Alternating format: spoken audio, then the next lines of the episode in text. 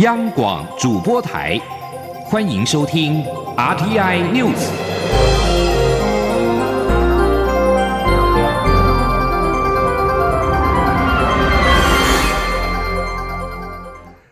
各位好，欢迎收听这节央广主播台提供给您的 RTI News，我是陈子华。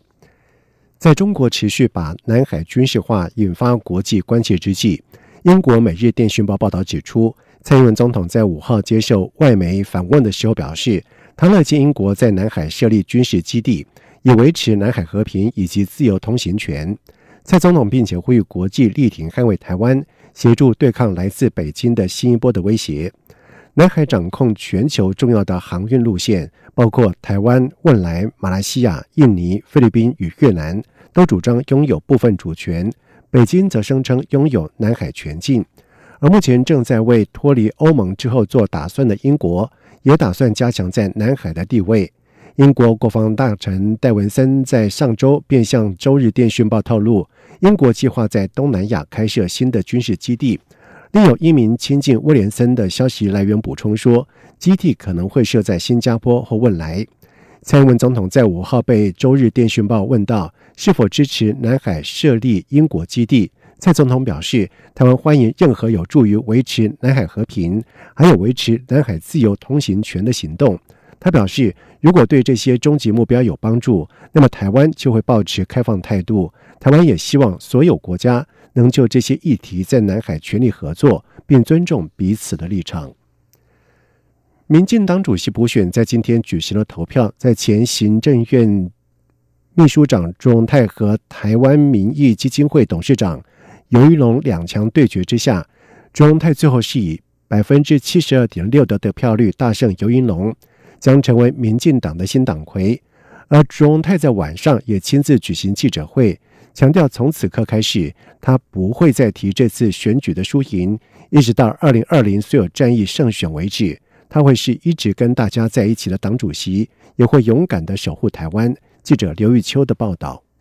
民进党六号举行党主席补选投票，在前行政院秘书长卓仲泰与台湾民意基金会董事长尤银龙两强对决下，民进党代理主席林佑昌晚间在党中央举行记者会，宣布选举结果，由卓仲泰大胜尤银龙，成为民进党新任党魁。本党一号候选人卓荣泰同志得票数是两万四千六百九十九票，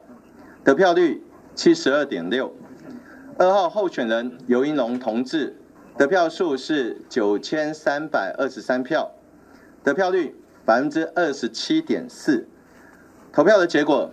由一号的卓龙泰同志来胜出。卓荣泰在选举结果出炉后，也随即在党部外举行记者会，除了感谢所有党员出面投票外，并向对手尤延龙致意。他强调，这次选举不是任何人得到了权利，而是要无私的为党努力。此刻开始，他不会再提这次选举的个人输赢，直到二零二零所有战役胜选为止，他都会是一直跟大家在一起的党主席。也期盼尤延龙能与他共同合作，推动党务改革。所以此刻开始，重要的我不会再提这一次选举的输赢当选，因为更重要的是从此刻开始，民进党一直到二零二零当中所有大大小小战役的胜选，我说过我会是一直跟大家在一起的党主席，民进党也会一直勇敢的守护台湾。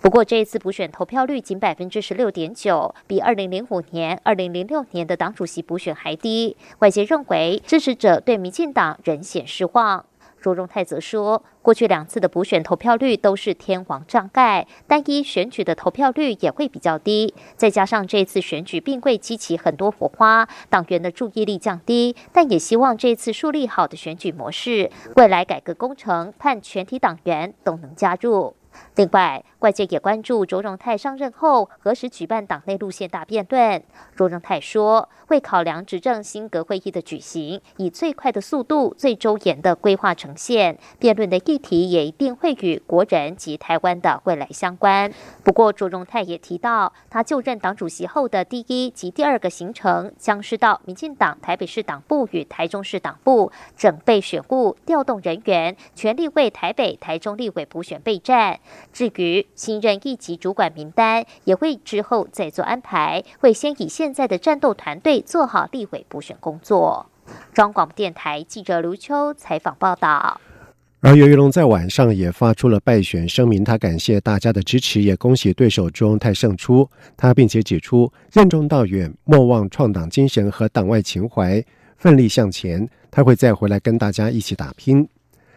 而民进党主席补选结果在今天晚上揭晓，由前行政院秘书长朱荣泰胜选。国民党发言人欧阳龙表达恭喜，并且期盼在朱文泰带领之下的民进党能够正视两岸问题，找到两岸交流默契。欧阳龙说：“国民党坚持一中各表的九二共识，但在党能做的也只有坚持立场，解铃还需系铃人。期盼总统府跟民进党找到化解两岸僵局的解方。”而蔡英文总统呼吁台湾各政党不要再说九二共识，因为这个名词已经被北京定义为一国两制。对此，立法院前院长王金平在今天表示，两岸问题不断纠葛在一个中国、九二共识以及一国两制这三方面。他很早前就建议找个新名词代替。王金平也透露，他审慎考量之后，就会对于两岸问题做出明确的立场宣示。记者刘玉秋的报道。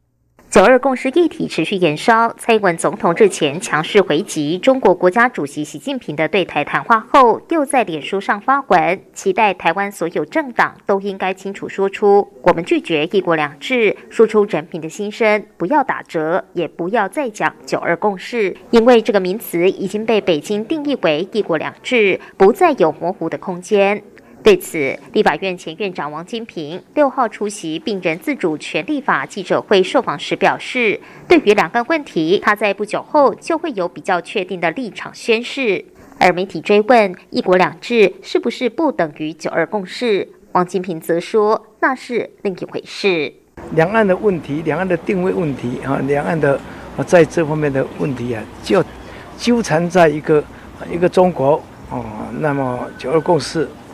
还有一国两制，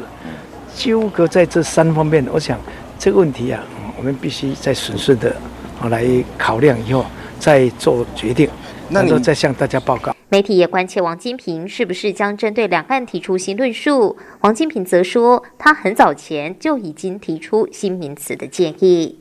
九二共识这个名词啊。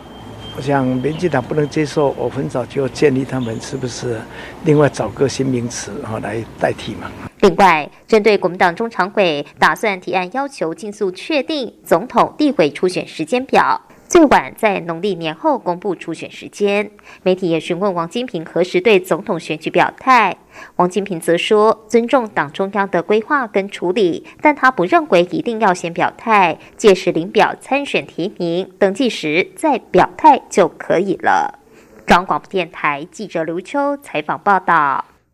全亚洲首部的保障病人自主权的病人自主权利法在今天正式的施行，立法机关、行政部门以及病友团体代表齐聚一堂，共同见证了这项人权要件的里程碑。而主导病主法的前立委杨玉新表示，病主法确立了每个人的医疗自主权，是转移医病关系主体的典范。他期待此法上路之后，立法机关能够持续拟定并且完善配套机制，让病主法的保障落实在社会每个角落。记者刘玉秋的报道。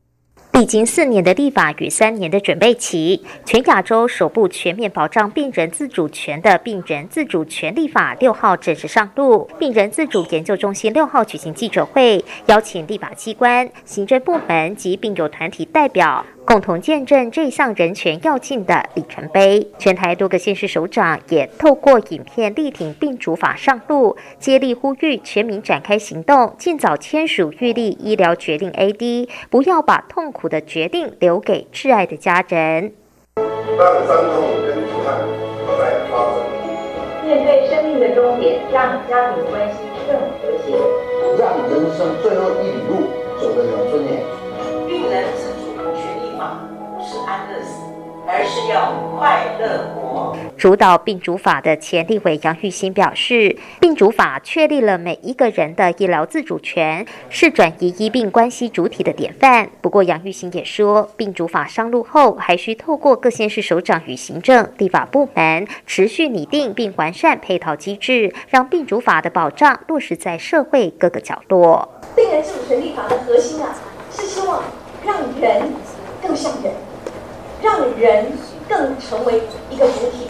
让医病关系更加和谐，让家庭关系更加圆满。透过病人自主权利法来实践它。小脑萎缩症病友秀秀在母亲的陪同下也现身记者会，靠着简单的手势表达重症病患迫切需要病主法的保障，并与家人沟通各种善终选择，尽早为自己的未来做好决定。他也希望政府尽早公告适用病主法的重症名单，让更多重症病友也能享受病主法的权益与保障。中广电台记者刘秋采访报道。而病人自主权利法在今天正式的上路，全台已经有七十七家的医院提供预立医疗照护资商，年满二十岁或未成年但已婚者可签预立医疗决定，规划人生的最后一里路。非洲猪瘟疫情是来势汹汹，非洲猪瘟中央灾害应变中心在今天召开了记者会，宣布目前尚未向环保署申请再利用检核的一千一百。五十五场的厨余养猪场，一个礼拜之内必须改为饲料喂养或退场，不得再用厨余养猪。记者江昭伦的报道。行政院农业委员会六号中午临时召开非洲猪瘟最新疫情与应应作为记者会，宣布最新的厨余利用与养猪方案。农委会代理主委陈吉仲指出，为了大幅降低疫情传染风险，与会专家学者讨论后决议，原本通过环保单位再利用检核的厨余养猪场，共有三百五十七场。都有确实真主，可以继续利用厨余养猪。其余未被环保单位列管登录的一千一百五十五场厨余养猪场，必须在一周内依照农委会辅导方案，全面改用饲料或退场，禁止厨余养猪。陈吉仲说：“这一千一百五十五场，如果都没有跟环保单位申请合格检护的话，一周以内，我们会用最快的速度，在一周以内，一千一百五十五场都不能使用厨余养猪。”我想，这个是我们今天的一个会议的决议。农委会表示，若养猪业者想要改为饲料喂养或退场，政府都有相关补助。行政院七号也会邀集各相关单位与二十二个县市政府开会，要求地方落实最新防疫决议，务必将厨余养猪的风险降到最低。中国电台记者张昭伦台北采访报道。而另外，对于日前宣布金门肉品禁止出台十四天，后来周边金门猪场检验都呈阴性，农委会在在今天表示，考量去年十二月三十一号前制造的肉品较无疑虑，您先解禁。蔡英文总统在新年谈话提到，已经请行政院尽快拿出具体的方案，让收入较少的民众能够优先分享经济成长的红利。而经济日报在今天报道指出。行政院长赖清德在上个礼拜邀集了相关部会研议之后，定调拟对经济弱势、低薪者发放一次性的补助，而至于发放的对象金额，交由相关部会进一步的研议方案。主席总处则就去年岁季剩余进一步的盘点。而对此，行政院发言人 Gracio Daka 指出，上个礼拜政院的确有开会，但是没有任何的定案。媒体报道内容是政府官员个人意见，并非行政院的定案。行政院这个礼拜会再开会，顺利的话，方案会在这个礼拜出炉。他并且指出，相关报道所提的方案并非定案，因为每个方法都有可行不可行，以及各自的优缺点。正月立场是，钱要用在刀口上，经济红利必须分享给真正需要的人，届时会尽快跟外界说明。在外电消息方面，根据路透社的报道指出，马来西亚国家元首苏丹。莫哈默在五世在今天退位，这位是大马首次有国家元首在五年任期完成之前就卸下职位。大马国家网公透露声明表示，苏丹莫哈默五世继位退位即刻生效。而法新社报道指出，莫哈默五世先前因病告假，已经让各界对他的未来有多有揣测。与此同时，另有传闻指出，他迎娶了一名俄罗斯前的选美皇后。而马来西亚最高元首是透过统治者会议，在拥有世袭君主的九个州领袖之间遴选一人担任，一次任期是五年，是属于虚位元首。以上新闻由陈子华编辑播报。